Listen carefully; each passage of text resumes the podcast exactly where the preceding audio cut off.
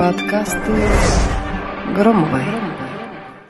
Здравствуйте, здравствуйте всем, все мои дорогие, любимые, замечательные подписчики, которые каждый четверг с нетерпением ждут выхода нового подкаста, и когда они наконец-то смогут услышать свою любимую Екатерину Громову. Ну, вот так вот я фантазирую. Такие приятные фантазии у меня, тешащие мое тщеславие. О чем же мы сегодня с вами поговорим? А, давайте поговорим о том, стоит ли винить себя за лень. Что вообще это за хрень такая, да? Лень, лень, хрень. Стихи можно слагать. На самом деле лень – это всего лишь сигнал нашего организма на происходящее с ним и вокруг него. Ну, организма имеется в виду. И нам важно разобраться с тем, о чем он хочет нам сказать. Вот тогда и станет понятно, что же со всем этим делать. Потому что лень – это правда язык организма, который через ощущение, через переживание, через проживание какого-то состояния о чем-то нам говорит. «Я ленивая», — говорит человек сам себе, в то время как лень — это не что иное, как остановка возбуждения, импульса к какому-то действию. Я могу выбирать стратегию «я должна» или стратегию «я хочу». То есть я не понимаю, как я сейчас проваливаюсь в стыд.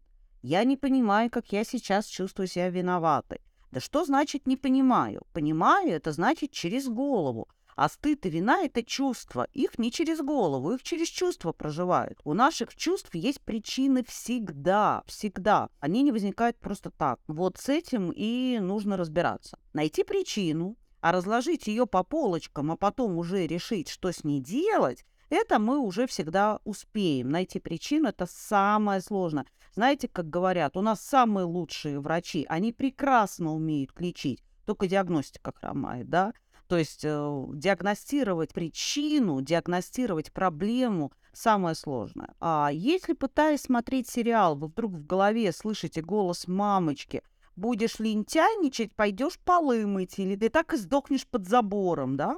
Или вы хотите поспать лишний часок утром, дать себе право и возможность расслабиться, а муж тихонечко подвывает, я не могу сам себе яйцо сварить, бутербродики сделать, или голос какого-либо другого значимого лица, стыдящего вас. Жена должна с утра вставать и готовить завтрак на всю семью. Только так порядочная женщина может зарекомендовать себя. Но, дорогие мои, дело тут совсем не в лени, а в приоритетах собственного мнения и умении говорить «нет», держать границы и Э, в общем-то, определять свои потребности. Если у меня есть потребность, ухаживая за мужем, встать пораньше и сделать ему завтрак, это одно. Если я это делаю из интроицирования меня с детства, что только так поступают порядочные жены, если я не встала и не сделала мужу завтрак, то я уже не порядочная жена, тогда вопрос у меня скорее к вам. Э, как вы выбираете жить так, как вас учили, а не так, как вы выбираете? Давайте еще более прозаично и схематично, как я люблю, по пунктикам расставим вероятности для возникновения лени. Первое. Мы устали. Когда у организма не осталось ресурсов, он пытается сберечь энергию. Мы замедляемся, а то и вовсе останавливаемся, переносим встречи, начинаем откладывать дела и вообще-то правильно делаем. Жопа в мыле – это не самое, знаете ли, ресурсное состояние. Скорее, это для каких-то одноразовых акций. А на постоянке лучше эту способность организма не эксплуатировать, не проверять. Второе. Нас достали. Сейчас модно мнить себя сверхчеловеком, вездесущим и все успевающим троглодитом, и жнец, и швец, и дудей, и грец. Но угомонитесь же уже, это же не ваши цели, не ваши задачи. Вы правда никому не должны ничего доказывать и показывать свой уровень работоспособности. Третье. Ой, смотрите, у меня тоже стихи получаются. Мы устали, нас достали, а третье уровень подняли. Надо будет потом четвертое тоже в стихах придумать. Что значит уровень подняли? Что бы вы ни сделали? Сколько бы вершин вы ни покорили? Всегда найдется кто-то, кто быстрее, выше и сильнее. Это нормально. Просто следуйте себе, себе, своим потребностям. Может, вам и не нужен личный самолет. Глядя на других и на их достижения, вы просто понимаете, что не потянете. Это может быть и не ваша цель. Но, например, я точно знаю, что сколько бы образования я не получала и какая бы умная я ни была, все равно где-то есть. Он точно, сука, умнее меня. Сука, это не он. Это я так злюсь. Короче, недосягаемая для меня величина Пелерман.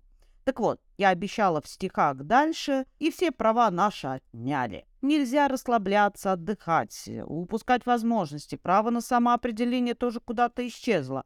Надо бежать, достигать, преодолевать. Остановитесь. Кто сказал? Кто сказал? Откуда это стереотип? Почему вы не можете двигаться в собственном ритме? Идти своей дорогой. Да можете же, у вас правда есть право. Право на отдых, на выбор ритма своего шага, на право выбора количества шагов, сколько вам их проходить.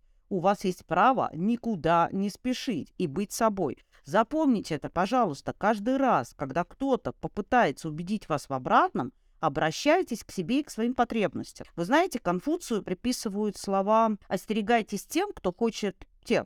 Да, кто хочет вменить вам чувство вины и покаяния, ибо они жаждут власти над вами. Я не знаю, правда ли Конфуций это сказал, но если это он, то это еще раз подтверждает, какой он умнейший мужик, потому что здесь невозможно с ним не согласиться. Каждый человек ошибается, каждый может поступить неправильно, каждый способен в порыве эмоций сказать лишние слова. Но означает ли это, что человека нужно всегда держать под действием чувства вины? Да нет же, конечно. Мы оступились, сделали что-то или не сделали, осознали. Сделали все, чтобы все исправить, и просто идем дальше, а не посвящаем остаток своих дней покаянию и ходим, понуро повесив голову. Если лень имеет объективные, вышеперечисленные причины, которые я стихи э, сложила, давайте попробуем воспроизвести по памяти. Мы устали, нас достали, уровень подняли и все права наши отняли. Да, Конфуция я только не вплела в свой стих. А, так вот, а, если вот эти все причины вы называете ленью, то ничего страшного в этом состоянии нет. Вы либо просто не хотите этого делать, либо надо напрягаться, а вам это сейчас не ресурсно. Применить ли усилия для того, чтобы напрячь э, себя в отсутствии ресурса, или отдохнуть. Вы либо сделаете это, либо нет. И чувство вины здесь совершенно ни при чем. Э, я предлагаю про чувство вины послушать мои а, подкасты. Я очень много говорю про это разрушающее чувство. Вот. А, кстати, Перельман, правда, умнейший мужик, умнейший мужик, потому что этот математик доказал гипотезу по Анкаре, которая была нерешенной проблемой. Задумайтесь, ребята, около столетия, около столетия. И в данный момент это единственная решенная математическая проблема из семи задач э, тысячелетия. И что мне еще больше э, греет душу, что Григорий Перельман родился в Ленинграде. Мало того, что в Ленинграде, в моем родном городе, в котором родилась и я и прожила до 30 лет, так еще и тоже в еврейской семье. Ну вот, я тоже э, еврейка. Это все, что нас, э, в общем-то, объединяет с Перельманом – а, потому что я, к сожалению, не обладаю такими умственными, поразительными способностями, как он. Ну вот немножко и сказала вам про этого прекрасного человека. Ну, на этом я заканчиваю свой подкаст. Он был немножко сумбурным, простите меня за это. Это был чистейший экспромт. Я с вами прощаюсь. До следующего четверга. Пока-пока.